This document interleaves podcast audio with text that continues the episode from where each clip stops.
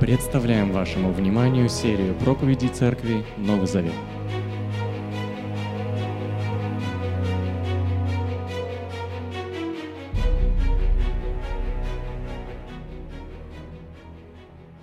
Добрый вечер, дорогие друзья.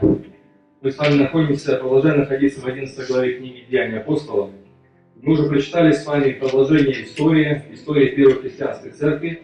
И теперь из Иерусалима мы с вами переносимся в очень древний город Антиохия. Итак, 11 глава Деяний повествует нам историю распространения благой вести Христа, которая началась, на самом деле, в 8 главе. Если мы уловим динамику книги Деяний Апостолов, тогда нам будет понятно, как живет Церковь, как она распространяется, как она растет, и как она дальше достигает людей. Итак, Лука, это автор книги Деяний Апостолов, обстоятельно рассказывает кому? Хеофилу, что Бог поэтапно, через разных людей, используя разные обстоятельства, преодолевая религиозные предрассудки, расширяет пределы своего царства. Интересно, вы заметили по тексту, что в то время благая весть предлагалась кому по национальности? Только иудеям. Но нам это очень трудно понять сегодня. Но теперь, по повествованию Луки, Бог включает в свое царство и не иудеев. То есть нас с вами, язычников. Вот смотрите, 20 стих. «Стали говорить также с язычниками, сообщая им радостную весть о Господе Иисусе». Вот это уже привычный формат для нас благовестия, правда? Сообщать благую весть всем направо и налево. А когда-то было все не так. Когда-то было так. Ага, еврей, вот тебе благая весть об Иисусе. Господь обещал через пророка Исаию дать благую весть. И вот он исполняет свое обещание. Грек? Римлянин? Так, извини, в сторонку. Еще один еврей. Слушай сюда. Вот такой был формат благовествования или благовестия в те времена. И знаете, откуда фраза появилась? Во-первых, то есть как появилась фраза в результате такого благовествования? Во-первых, кому благовестие? Иудеям. Во-вторых, эллинам, то есть не иудеям. А сегодня у нас наоборот. У нас, во-первых, всем, и во-вторых, там когда-нибудь, если дело дойдет до евреев. Ну, хотя говорят, если сковырнуть каждого, то каждый из нас есть иудей. Вот, это очень интересная история, но это другая история. На самом деле, этого достижения, которое мы читали в этом тексте, очень мало. Бог продолжает готовить нам заветную церковь к тому, чтобы преодолеть пределы земли. Был Иерусалим, потом Иудея и Самария, и Бог не удовлетворяется этим. Он хочет вытолкнуть свою церковь для своих детей дальше. И в итоге Бог достигает через своих верно подданных благовестников Антиохии. Ну, это интересный город очень. Что-то не работает. Все. Заработало. Можно следующий слайд. Итак, они попали в Антиохию. Антиохия была основана Селевком Первым, одним из генералов легиодов Александра Македонского, примерно за 300 лет до нашей эры на левом берегу реки Арон. Кстати говоря, население города Антиохии было очень огромным по тем временам. По максимуму достигало около полумиллиона. Для древнего города было очень много. Сегодня это турецкий южный город Антакья, находящийся на границе с Сирией. Кстати говоря, недалеко от города Алеппо. Вы, наверное, следите за событиями, которые сейчас происходят в Сирии. И вот вам карта. Сейчас вам даже покажу, где этот город находится. Вот современная Турция, а вот Антиохия, а вот город Алеппо, вот современная Сирия. Видите, вот здесь была Антиохия. Если когда-нибудь поедете в Турцию, попроситесь туда. Я думаю, что вас свозят. Что это за город Антиохия? Ну, для нас это все звучит очень, так знаете, архаично. Антиохия, сейчас это города нет, сейчас это город Антакия, сейчас это Турция. Пойди, пойми там, что это, зачем это, к чему это. Но для того, чтобы понять, что нам делать сегодня, нужно понять, что церковь делала тогда. Поэтому давайте присмотримся внимательно к этому городу. Во-первых, Антиохия – это был политический центр. Кстати говоря, Антиохия в Римской империи была третьим городом Римской империи. Вы представляете себе империю огромную? Вот какой первый город в империи Римской? Рим, раз. А какой был второй город по величине и по значимости в Римской империи, может, угадаете? Александрия, совершенно верно, находилась в Египте. И третий город для особых знатоков был по влиянию Антиохии, совершенно верно. Так вот, в древнем мире, нам тоже это не понять, у нас мультикультурное общество более-менее. Так вот, в древнем мире население влияло на атмосферу города. Если вы попадаете, например, в Иерусалим в древние времена, и если вы язычник, то к вам относится вот так себе. Это если, например, вы поедете в какой-нибудь очень такой глубоко набожный арабский, мусульманский город, и там все так определенным образом одеты, говорят, и вдруг вы такой европеец, то вы будете выглядеть контрастом. Вот примерно то же самое происходило в Иерусалиме. Если вы римлянин или грек, вы приезжаете в Иерусалим, вы чувствуете атмосферу, она другая, потому что там одни иудеи. Рим был многонационален в то время, и мультикультурен, там было все, и жук, и жаба, есть такое выражение в народе. Там приезжаешь в город, там мультикультура, это мультирелигия, там все всякие верующие, всякие национальности были. Там принимали всех в Риме. Афины. Это была столица интеллектуалов. Вот есть у нас какой-нибудь город интеллектуалов сегодня, столица современная? Может, это Кембридж, может, это Оксфорд, может быть, это Цинциннати университет, я не знаю. Но примерно то же самое было тогда в древнем мире в отношении Афин. И вы приезжаете в Афины, Павел приехал в Афины, он чувствовал атмосферу, там собирались философы, он знал, куда направиться, он пошел в Ареопаг и начал устанавливать, так сказать, мосты с теми людьми, которые назывались эпикурейцами, стоиками и так далее. Антиохия была похожа своего рода на современный Нью-Йорк, если можно так представить себе. Вы когда-нибудь были в Нью-Йорке? Я был, похвастаюсь. Это столица всего мира, говорят, Нью-Йорк. Хотя россияне говорят, что Москва, но это не важно. Так вот, в этом городе Антиохии, как в Нью-Йорке, вы можете встретить всех абсолютно. Всех культур, всех религий. Иудеев, белорусов, селевкидов, птолемеев, я не знаю, там, буддистов, кришнаитов, там, чернокожих, другого цвета людей с другим цветом кожи и так далее. Вот примерно что-то вроде было и Антиохии. По словам Иосифа Флавия, в Антиохии проживало более 25 тысяч иудеев. Для полумиллионного города достаточно большое население. И здесь же, в этом же городе Антиохии, жили потомки селевкидов и птолемеев, то есть греки, настоящие греки. Ну, естественно, римлян там было немало, потому что они завоевали, как известно, весь мир. Следующее. Антиохия была торговым центром. Это был деловой центр. Антиохия – это еще город удачных контрактов, один человек сказал. Бизнес цвел буйным цветом. Поэтому город был очень толерантен. Неважно, что ты исповедуешь. Главное, что ты приносил прибыль. Если ты можешь вести бизнес, неважно, кто ты. Мусульманин, иудей, христианин, давай, делай деньги, и мы будем с тобой жить очень дружно. Поэтому это была своя такая антиохийская мечта. Вот есть американская мечта сегодня, да? То очень многие люди стремились вот в том регионе попасть именно в Антиохию. В-третьих, Антиохия, как следствие успешного бизнеса, являлась таким негласным центром безнравственности. Так вот, с развитием бизнеса, и вы заметили, развивается страна экономически успешно достаточно с течением времени, приходит не только толерантность религиозная, но приходит и распущенность. Такова закономерность человеческой истории. Кстати говоря, в Антиохии был такой парк. Вот видите, картинка. Парк назывался имени Аполлона. У нас есть парк имени кого? Горького, да? Там был парк имени Аполлона. Еще назывался по-другому роща Аполлона. Что это такая за роща Аполлона? Это место было известно своей сексуальной снисходительностью, если вы понимаете, наверное, да? Сексуальная снисходительность. Это такая улица красных фонарей. Когда-нибудь слышали такую улицу в Амстердаме? Да? Вот примерно вот такой огромный парк был в Антиохии. Недалеко от центра. Представьте себе политический центр, торговый центр безнравственности и распущенности, потому что эллинистическая культура, она была такая, знаете, изнеженная. И в этот город приходит благая весть. Логически посмотришь на все эти вот описания и скажешь, не-не-не, мы туда не пойдем, там очень плохо, там одни бизнес-акулы, там политика, там все это ужасно, там парк имени Аполлона, мы туда не пойдем. Мы пойдем в деревню, в горы. Там, где никого нет, нет грешников. Вот там жить веселее, а там жить грустно. Благая весть приходит именно в Антиохию. Как она позже потом пришла в Рим, столица, казалось бы, вот такого вот языческой философии. Что интересно, если вы обратили внимание, верующие новозаветные никогда не удалялись от больших городов. Вы обратили на это внимание? Посмотрите, куда бегут в 8 главе от гонений верующие. Они бегут в Антиохию, а дальше они бегут в Рим. Вам не кажется это странно? Это огромные города, потом в Александрию. Это очень интересно. Посмотрите, куда бежали христиане исторически. Александрия, Рим, Антиохия. Вы знаете, что с течением времени, благодаря нахождению там христианских церквей, эти города стали христианскими центрами. Где работал и творил Августин?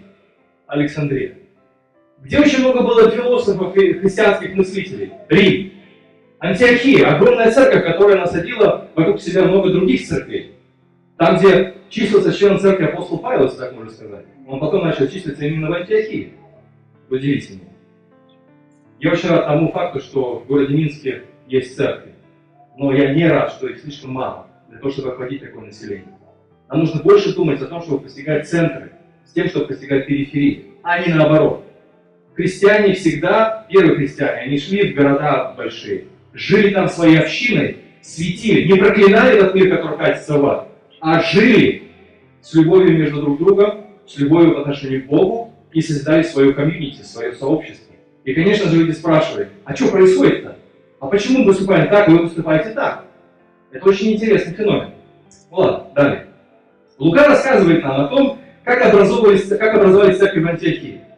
Рассеянные верующие в 8 главе пришли в город Антиохию, и, как само разумеется, спонтанно там образовалась церковь. Вы можете такое представить себе сегодня? Вот наша церковь организовалась, она спонтанно? Нет. Все-таки кто-то думал, молились, размышляли, ну и там благословили, да? А здесь что получилось? Они убежали из Иерусалима, верующие после побиения Стефана камнями. Они прибегают в Антиохию, а потом в Иерусалим узнают, слушайте, ребята, там церковь организовалась. Да как такое может быть? И поэтому они отправляют кого? Варнаву. Слушай, Варнава, съезди в эту Антиохию. Мы что-то понять не можем. Мы никого не посылали туда. Миссионеров там нет на поддержке нашей церкви. Но там почему-то есть церковь. А там еще и приходят язычники. Что за ситуация? Поэтому это очень хороший принцип. Так и должно быть. Там, где верующие, там должна быть церковь. Это очень интересно. Мне кажется, он недооценен, этот принцип. Я думаю, нам есть о чем подумать и есть о чем молиться. И я бы сказал вот что интересно. Нельзя сказать, что верующие в Иерусалиме сильно обрадовались появлению церкви в Антиохии. Почему? Помните, когда Петр проповедовал Корнелию в 10 главе? Он сказал так. Господь Бог послал Слово Свое кому? Израилю. И помните, Петр чуть не получил в кости из-за того, что он пошел к Корнелию, язычнику, в дом, к оскверненному язычнику, к которому иудеи никогда не заходили. Они не сильно обрадовались, они, наверное, были сильно насторожены, потому что, ну да, иудеи, ну ладно, самаряне полукровки, уже куда ни шло. Но язычники в Антиохии, слушай, Варнава, тебе нужно съездить. У нас нет сотовой связи с ними, у нас нет интернета, есть только ты, поэтому, пожалуйста, покупай билет, иди пешком или там нанимай какой-нибудь экипаж, доберись до этого города и узнай, донеси нас, что там происходит. Мы не до конца понимаем всего этого процесса. Теперь давайте приглядимся к этому человеку, который поехал в Антиохию, Варнава. Мне очень нравится этот человек, очень люблю этого человека. Это человек номер 3 в Деяниях апостолов, человек 1 и 2. Это Петр и Павел. А личность, ну, понятно, что Иисус, молодец, очень правильный ответ, духовный человек. Но если говорить о людях, то мы говорим, что Петр и Павел, они выделяются. И номер 3 – это Варнава. Он, правда, потом очень быстро пропадает. Это был Божий человек. И мы уже с ним знакомы. Его имя по рождению Иосиф, и он иудей, Варнава левит. И он принадлежал к священнической аристократии. Он переехал в Иерусалим с острова Кипр. Это был очень щедрый человек, который продал свое имение и отдал все на развитие Благой Вести и Первой Христианской Церкви. Но больше всего этот человек запомнился своим нравом. Это был добрейший, покладистый, приятный человек. Мне кажется, таких встретишь нечасто. У нас то какие-то шипы, то какие-то иголки, да, то у нас какие-то там заихрени в характере, то у нас там то вспылим, то гаркнем, то не знаю, то чихнем на какое-нибудь мнение и так далее. Это удивительный человек, с ним соприкасаться было очень приятно. И в результате своего нрава он получает прозвище Варнава. То есть он был Иосифом, но живя определенным образом, он получает прозвище Варнава от людей, как в деле сейчас происходит там. Вот ты, неважно, как твоя фамилия, имя, если ты поступил каким-то образом или у тебя есть закономерность, там, вспыльчивый человек, то будешь вал этим, как его, в Ветхом Завете, как звали, Навал, то будешь Навалом, да, то есть человек гневливый. Не важно, что тебя зовут Иосиф, будешь Навалом, потому что ты все время гневаешься, ругаешься с соседями. Вот. Он был Варнавой, он был человеком приятным. Что он делал? Мы видим это по поведению Варнавы в отношении Саввы. Он утешал, он ободрял, он принимал отверженных. Именно Варнава содействовал интеграции Саввы в христианское сообщество. Помните Савву? Гнал христиан, обратился к Иисусу, пришел к ним, к единоверцам, и все начали его остерегаться. Мне кажется, нам нужно побольше таких Варнав сегодня. Может быть, люди пытаются окунуться в наше сообщество, но не то, чтобы он для нас Савва, для она. Для нас он просто до лампочки, эти люди. Вот нужны такие Варнавы, которые будут строить мосты. Ненавязчиво, приятно, открыто. Создавать атмосферу ободрения, атмосферу принятия. В этом мире, к сожалению, может быть, где-то и люди проявляют свою доброту, возможно, глубоко в душе и у себя дома, по отношению к котам, собачкам и по отношению к своим родственникам. Сегодня большой дефицит такого рода характера. Я даже сказал, даже в некоторых церквях приходишь, ты понимаешь, нет Варнавы. Нет того человека, который взял бы меня и интегрировал в это сообщество.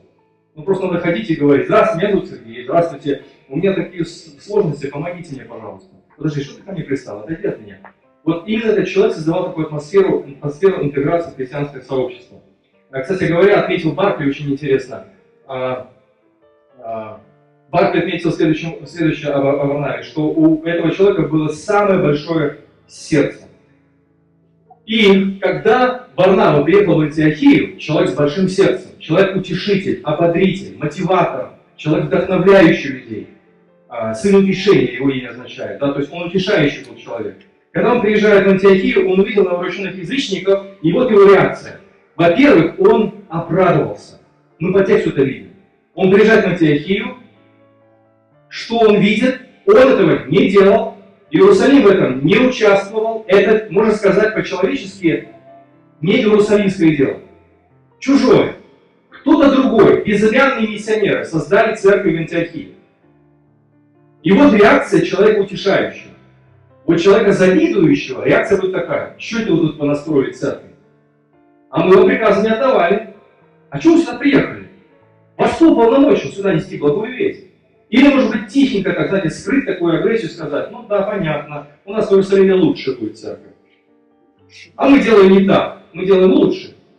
Понимаете, дух корпорации – это очень опасное явление. Но он обрадовался искренне чужому, в кавычках, делу. Это Божье было дело, конечно, он понимал. И он обрадовался. Для нас это очень странно звучит. А что он мог делать? Конечно, обрадоваться. Мы же понимаем, что это Варнава, он посланник церкви Иерусалимской, и он должен радоваться, ведь это нужно делать, потому что 1000 людей примыкают к церкви. Но помните, что его радость появляется на фоне тревоги многих иудеев, что язычники, которые не должны быть вроде бы в христианской церкви, они привыкают к этой церкви. И вот на этом фоне его радость выглядит очень благодатно.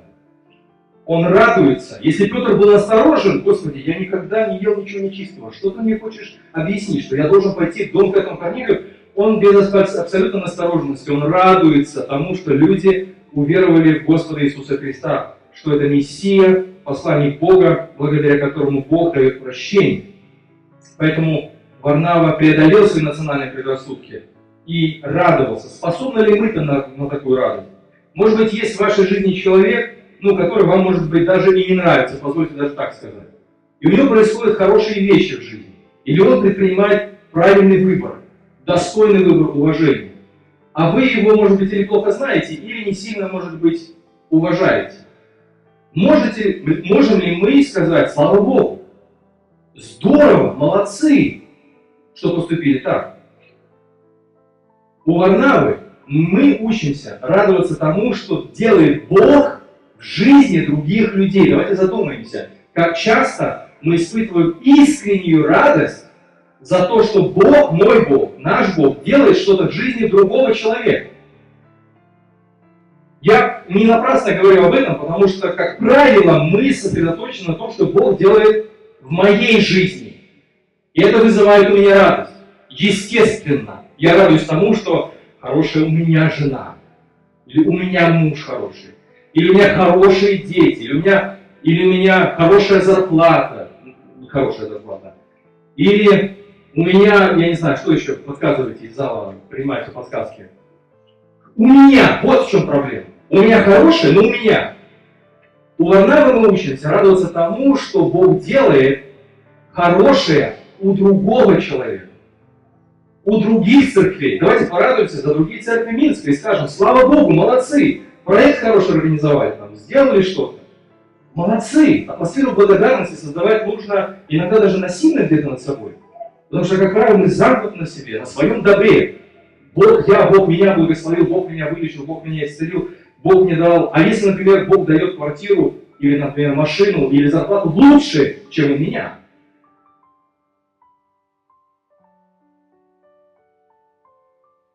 мы учимся радоваться тому, что делает Бог в жизни других людей. Даже тех людей, которые нам не нравятся, или которых мы не знаем. Например, за людей нашей церкви, за людей в нашей семье, за своего брата, за свою родную сестру. Молодец, устроились, молодцы, получили образование. Вот не сказать: ай, я тоже так могу, но ничего не могу. Знаете, недовольные мужчины, они в гаражах сидят и очень хорошо разбираются в политике. Вы знаете, да? Они говорят, они знают все, что должен сделать Путин, что должен сделать Лукашенко. Ну, что ты сидишь в гараже? Что ты там делаешь? Вот этот дух робота недовольства. У Варнавы мы принимаем дух благодати и благодарности. Слава Богу, мы палец о палец не ударили. Я приехал в Антиохию, увидел такое движение, а мы не планировали его. Это здорово, это очень здорово. Иметь благодарность сердца за других людей. Вот чему мы учимся у Варнавы. Это его характер. Во-вторых, когда он приехал в Антиохию и увидел новообращенных из язычников, он призывал всех этих людей хранить верность Господу всем сердцем. Вы знаете, он делал то, что значит его имя. Он был утешителем, он был сын утешения.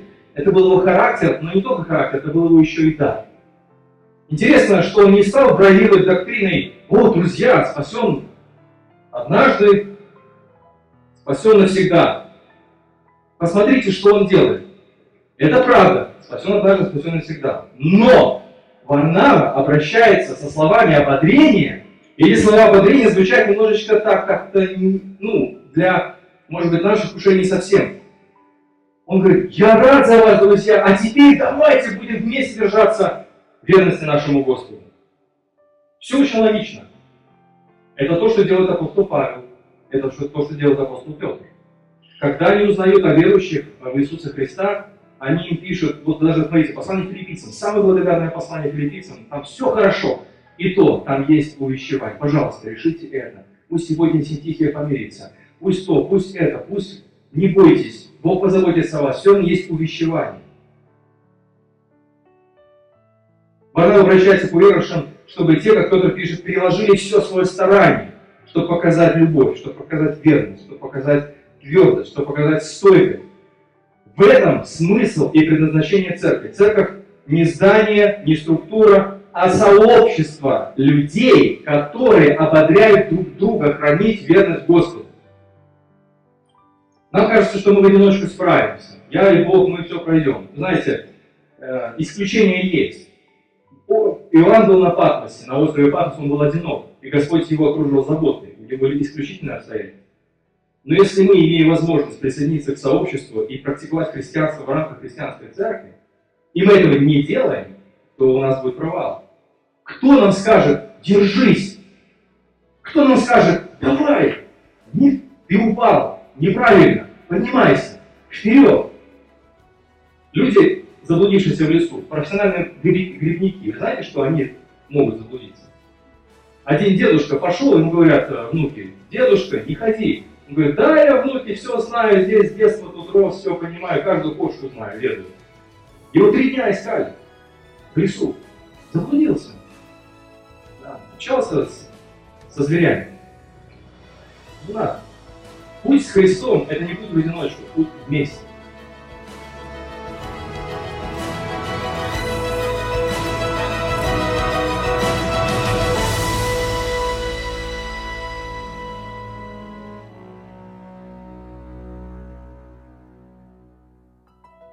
Записи этой и других серий подкастов доступны на нашем сайте zavet.org и в каталоге подкастов iTunes.